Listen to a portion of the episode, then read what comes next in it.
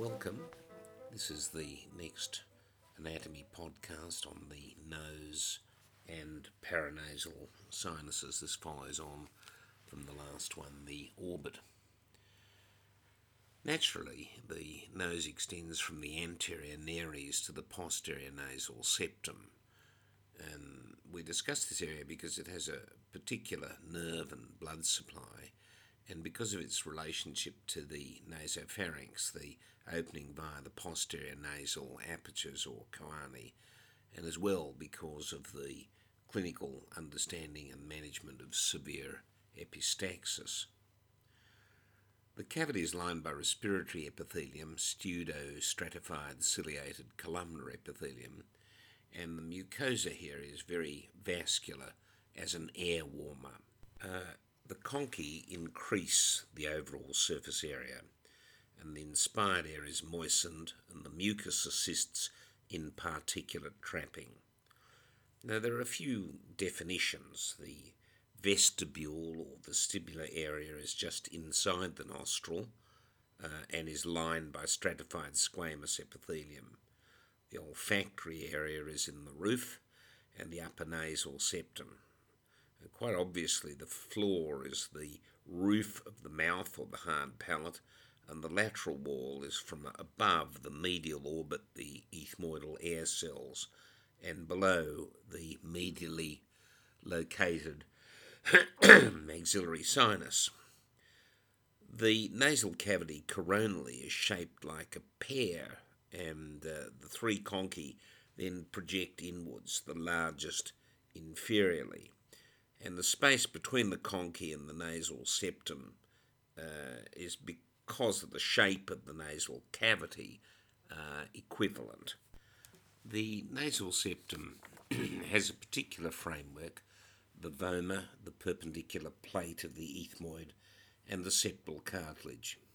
This septum is usually deviated, and that's of relevance in dissection or bisection of the uh, skull, as this may or may not provide the relevant sagittal image of the nasal cavity, depending on the placement of the cut. The lateral wall of the nose is best appreciated in the dried skull, and it curves down over the body of the sphenoid into the nasopharynx. There are three conchae or turbinates or turbinate bones here, with the most inferior being the longest and broadest. The middle and the upper conchae are joined anteriorly and they diverge posteriorly. The space beneath each concha is the meatus, and above the superior concha is the sphenoethmoidal recess where the sphenoid sinus opens. And that recess is above and behind the superior concha. The posterior ethmoidal air cells open also into the superior meatus, and the superior concha is really quite small. The nasolacrimal duct, which we've discussed before um, in the nasolacrimal apparatus in the previous podcast, opens into the front of the inferior meatus, about two centimetres behind the nostril. So, put simply, really for memory, all the other openings are into the middle meatus, which has the most complex internal structure. The middle concha is midway in its size between the superior and inferior conchae. And just behind the posterior end of the middle concha is the sphenopalatine foramen.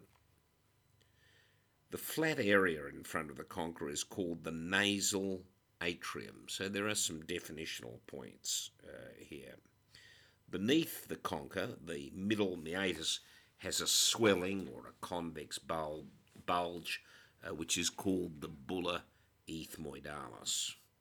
Uh, a rather obvious semicircular slit, which is called the hiatus semilunaris or semilunar hiatus, into which open the rest of the paranasal sinuses, the frontal sinus opening into the infundibulum at the anterior end of the hiatus, the anterior ethmoidal cells open near here, or they can empty directly into the infundibulum itself. Um, uh, of the uh, frontal sinus, and then the maxillary sinus opens near the posterior end of the hiatus. And even though the ostium is often double here, that's for the maxillary sinus, part of the maxillary sinus sits dependently below this level, that is, the floor of the maxillary sinus lies at a lower level than the floor of the nasal cavity. And that, uh, I think, you know, uh, is kind of an inherent flaw in the system design and was the basis, really, of the old Caldwell Luc operation where the front wall of the maxillary sinus was opened into the mouth behind the upper lip and the mucosa of the mouth was sewn to the mucoperiosteum the maxillary sinus so as to deliberately create a fistula for sinus drainage in those with recurrent suppurative maxillary sinusitis. Um, so to reiterate, the nasal cavity is about five centimetres in length and five to seven, well, five to seven centimetres in length. It's narrower transversely, about 1.5 centimetres at the floor and one to two millimetres at the roof, because as I've said of its rather pear shape, and the width is further reduced by the conchae. The middle part of the roof is, of course, the cribriform plate of the ethmoid. The anterior part is formed by the nasal part of the frontal bone and the nasal bone and nasal cartilage. And the posterior roof is the anterior and inferior surfaces of the body of the sphenoid. The floor, as we've said, is about five centimetres long, about one, one and a half centimetres wide, and it's formed by the palatine process of the maxilla and filled in by the horizontal process of the palatine bone. The ethmoidal air sinuses are anterior, middle, and posterior cells which are squeezed between the upper part of the nasal cavity and the orbit. The lateral wall of the nose has the vestibule above the nostril with its true skin and vibrissae, the atrium of the middle meatus just above the nostril internally, and the area in front of the middle meatus, and that can have an additional elevation on it sometimes, which is called the agger nasi, an additional concha really seen in some mammals. And it's also called the nasoturbinal concha and may contain an ethmoidal air cell that is part of the lacrimal bone. And if that area, the agger nasi, is large and abnormal, it can interfere with frontal sinus drainage.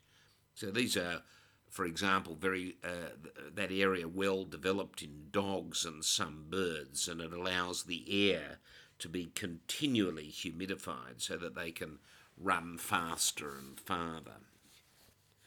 The nasal conchae and meatuses divide the airway, forcing the air to flow around the largest possible surface area. The upper two conchae are processes of the ethmoid, whereas the inferior concha is an independent bone. And the short superior concha is just inferior to the cribriform plate, and it ends anterior to the lower part of the body of the sphenoid. The space postero superior is the sphenoethmoidal recess, with the ostium of the sphenoid sinus entering posteriorly. The posterior ethmoidal air cells enter into the anterosuperior part of the superior meatus. A second opening of the maxillary sinus may lead into the middle meatus just superior to the middle of the attachment of the inferior concha.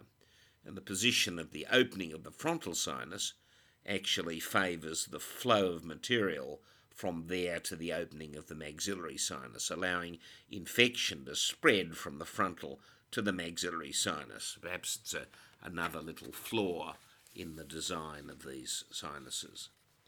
I think the only other point is to mention that the nasolacrimal duct, from a clinical perspective, obstruction may be treated by an external dacryocystorhinostomy or endoscopically uh, managed. I won't go into that, but that's into the anterior aspect of the inferior meatus.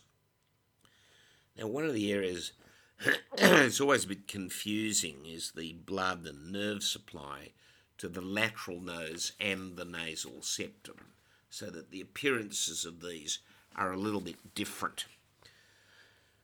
Um, I will uh, perhaps put up some images of value concerning the blood supply of the nose, but namely the lateral nose and the nasal septum. We care about the blood supply of the nose because it affects the management of epistaxis, and it's a watershed area between the internal carotid and the external carotid arteries.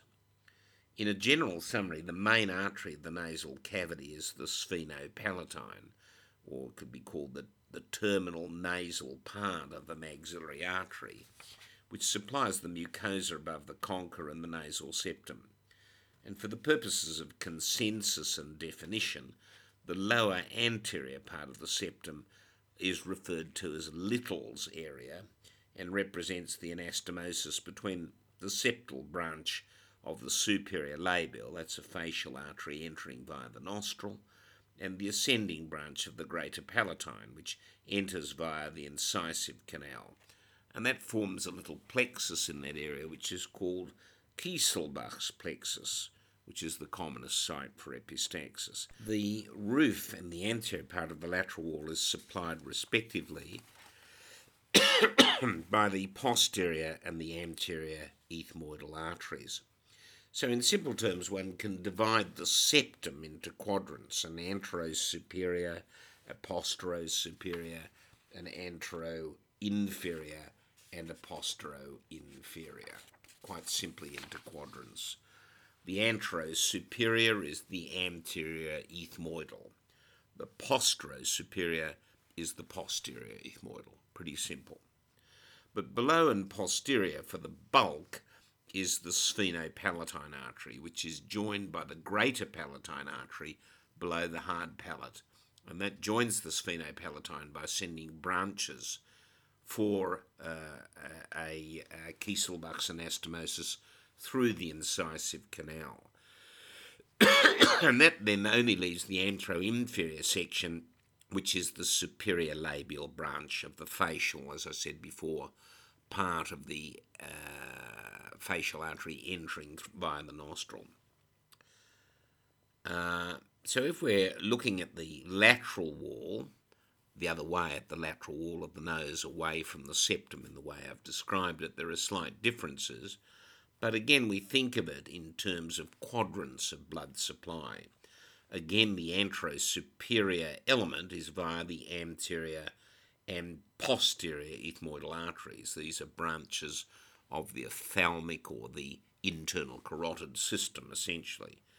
Posteriorly, the maxillary artery has several terminal divisions the sphenopalatine artery, the lateral posterior superior nasal artery, that's a mouthful, and more inferiorly, the infraorbital, and all of those are maxillary artery branches or external carotid. And antero-inferiorly, as I've said, is the superior labial or facial artery. So that's all one really has to remember to divide it into quadrants up and bottom, front and back, and that's it.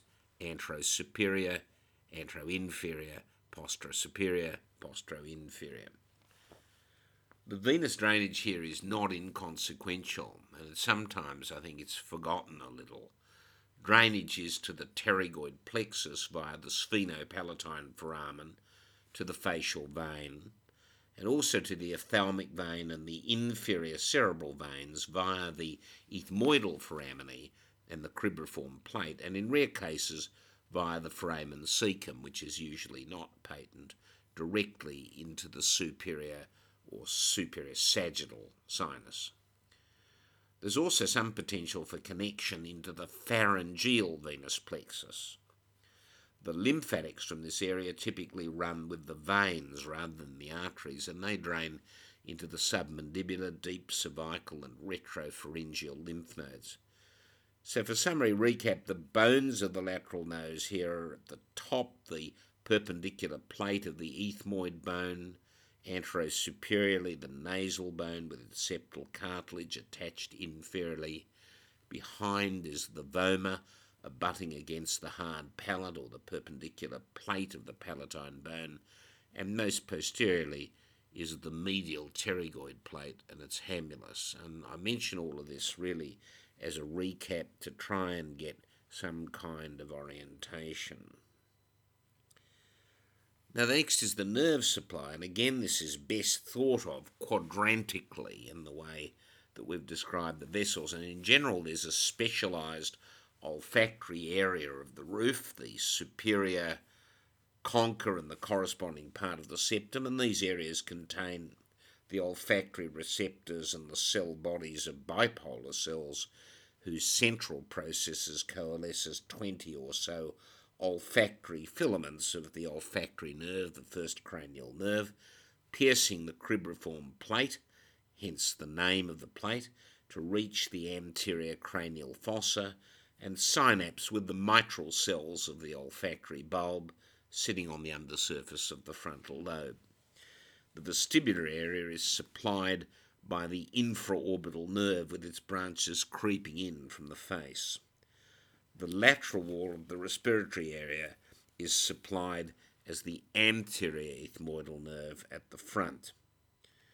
There is also, of course, uh, the upper and lower parts innervated by the anterior superior alveolar nerve, a branch of the uh, uh, really of the infraorbital nerve.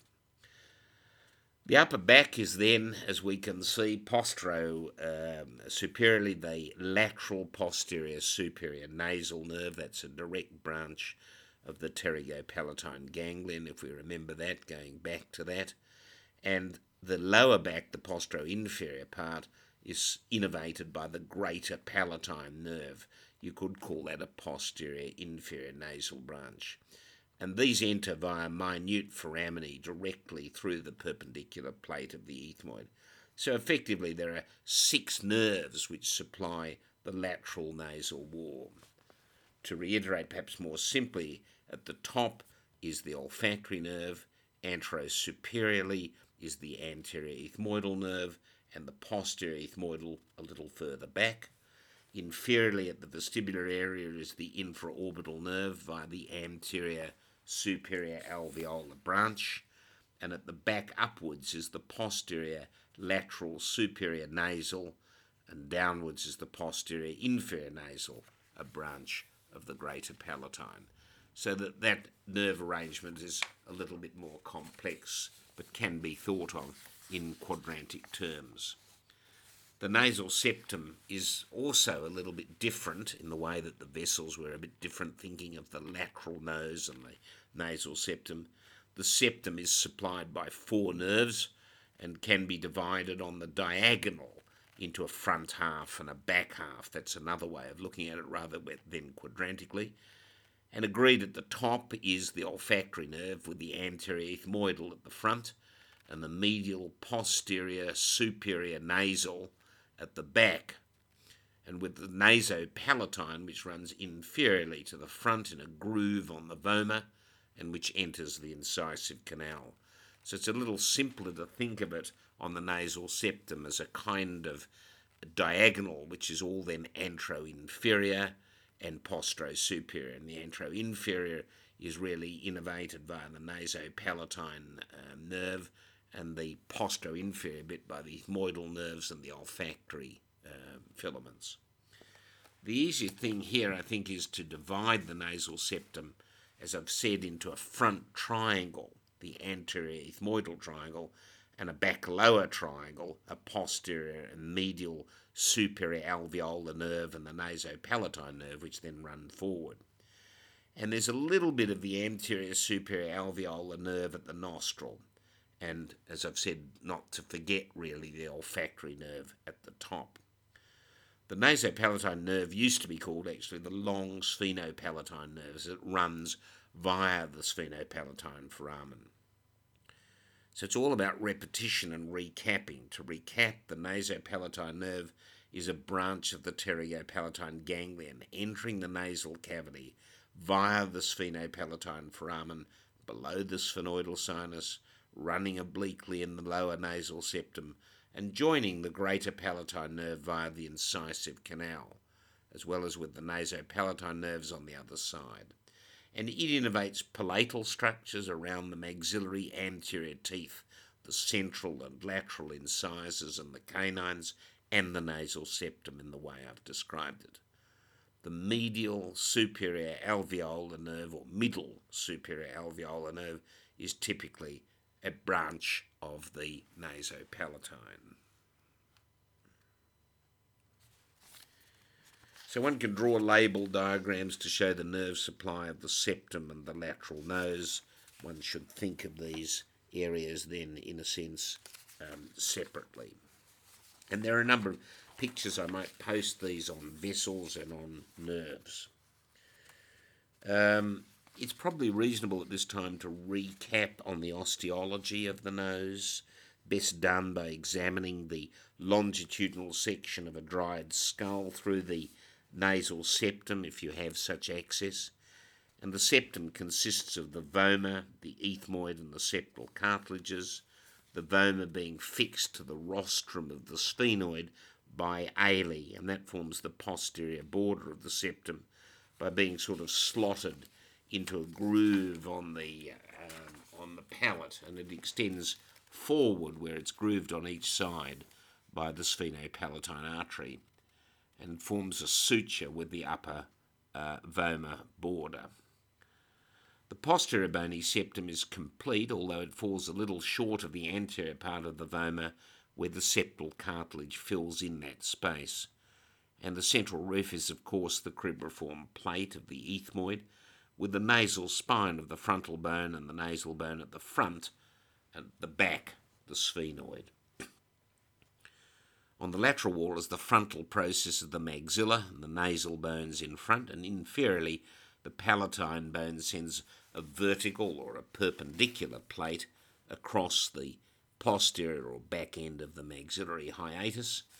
The upper part of the palatine bone separates into an orbital and a sphenoidal process which articulates with the maxilla in the floor of the orbit as well as with the body of the sphenoid and that effectively encloses a little foramen, which is the sphenopalatine foramen, leading from the pterygopalatine fossa through the lateral wall of the nose, just above the back end of the middle concha.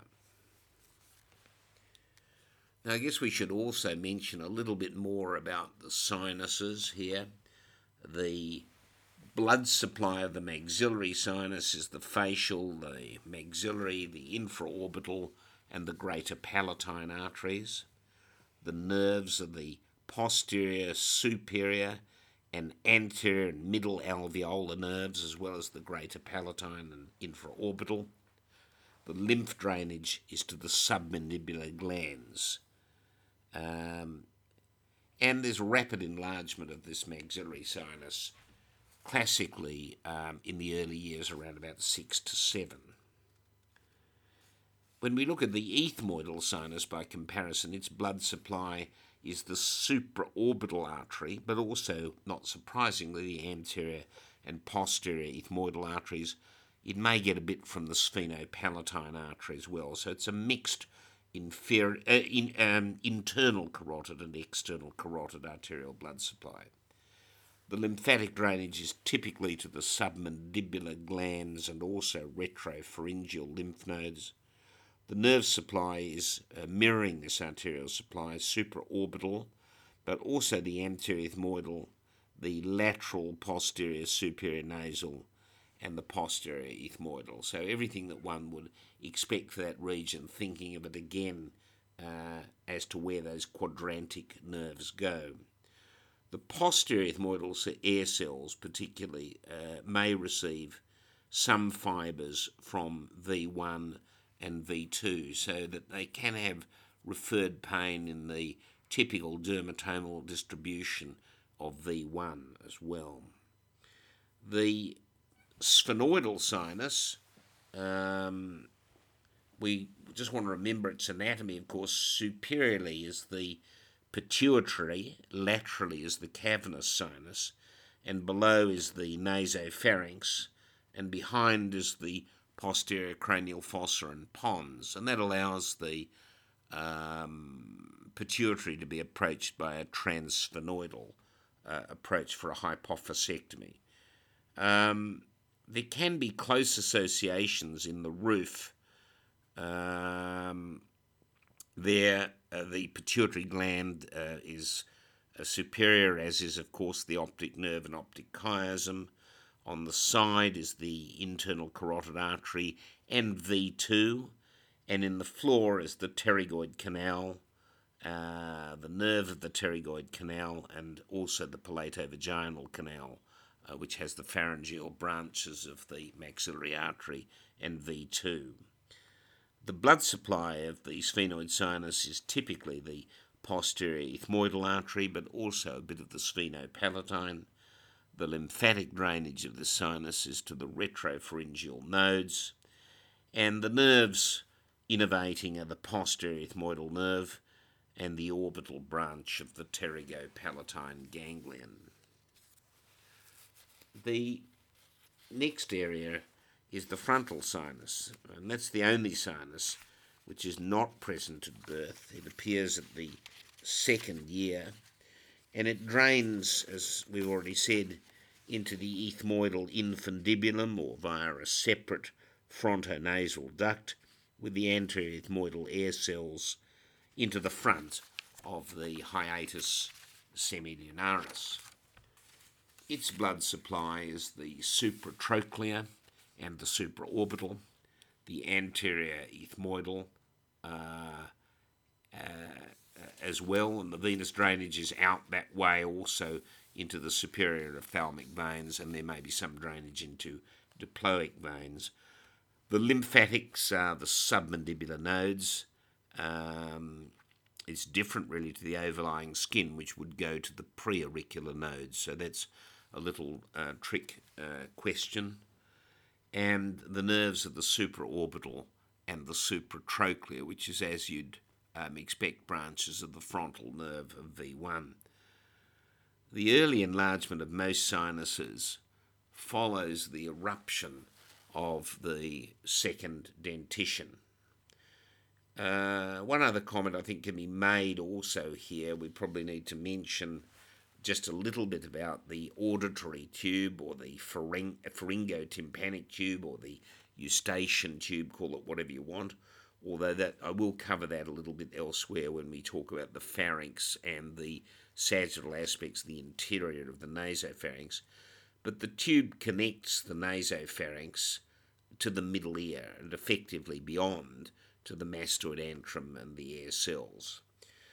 The tube is about 3.5 centimetres long. The bony part lies between the tympanic and petrous portions of the temporal bone, with the cartilaginous anteromedial two thirds lying between the petrous temporal and the posterior border of the greater wing of the sphenoid. And by passing a probe in the pharyngeal orifice, one can see the tube running superiorly and then posteriorly and laterally passing between the tensor and the levator palati muscles. The levator palati is just that little bit inferior to the opening, and that's best seen in a sagittal um, prosected specimen. The tube, of course, equalises the pressure in the middle ear with the atmospheric pressure, and it allows a freedom of movement of the tympanic membrane. And that route also, however, permits infections, of course, to pass from the nasal part, the nasopharynx, to the middle ear. When we consider the nasopharynx, the opening of the auditory tube is located here above the soft palate in the lateral wall, and it's guarded by a round ridge, the torus, which is the expanded medial end of tubal cartilage, and which houses the tubal lymphatic tissue or the tubal tonsil. At the lower edge is the levator elevation of the levator palati, so that the tube looks like a little J uh, with the long limb of the J uh, lying downwards, and that is the lateral or so called salpingopharyngeal fold, which is made by the ridge of the underlying salpingopharyngeus the pharyngobasilar fascia, which we mentioned in the, one of the first uh, podcasts, um, is attached to the lower end of the tube with the tensor palati lateral and extrapharyngeal, and the levator palati is actually intrapharyngeal, with both attached to the tube. And so, because they both take origin from the tube, swallowing pulls on the lower wall and it opens the tube and helps equilibrate the pressures. And anybody who's been on a plane knows that swallowing will assist in that uh, thick feeling when the pressures are not equilibrated. Um, just to clarify that little point also, it's a little trick question about what's intra and extra pharyngeal. The tensor palati or tensor veli palatini, the veli means a curtain, is a slender triangular muscle situated in the pterygoid fossa and it belongs uh, really to the group muscles of the soft palate but also pharyngeal muscles along with the levator palati, the palatoglossus, the palatopharyngeus, the musculus uvuli, the salpingopharyngeus, the stylopharyngeus, the superior pharyngeal constrictor, the middle constrictor, and the inferior constrictor. Those are all muscles we'll consider when we talk in the next podcast about the uh, pharynx. The origin of the tensor palati is the scaphoid fossa of the pterygoid process, the spine of the sphenoid bone, and um, part of the wall, in fact, of the auditory tube. The blood supply is the ascending pharyngeal and middle meningeal. The veins from this region go back down to the pharyngeal plexus. And the nerves of the pharyngeal branch of the pterygopalatine ganglion at the ostium, we're talking now about the auditory tube, and the nervus spinosus, the meningeal branch of V3, uh, is the innervation of part of the cartilaginous portion of the auditory tube. The bony part is actually supplied by branches of the tympanic plexus, which is, of course, part of the glossopharyngeal nerve. So this area is a little complex watershed. There's a cartilaginous bit which is innervated really by V3, the mandibular division of the trigeminal nerve, but there's a little recurrent meningeal branch that goes there, and then the bony portion we go a little bit higher, and it's actually the ninth nerve, part of the tympanic plexus.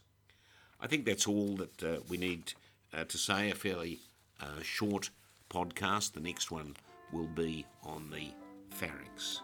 Thanks so much.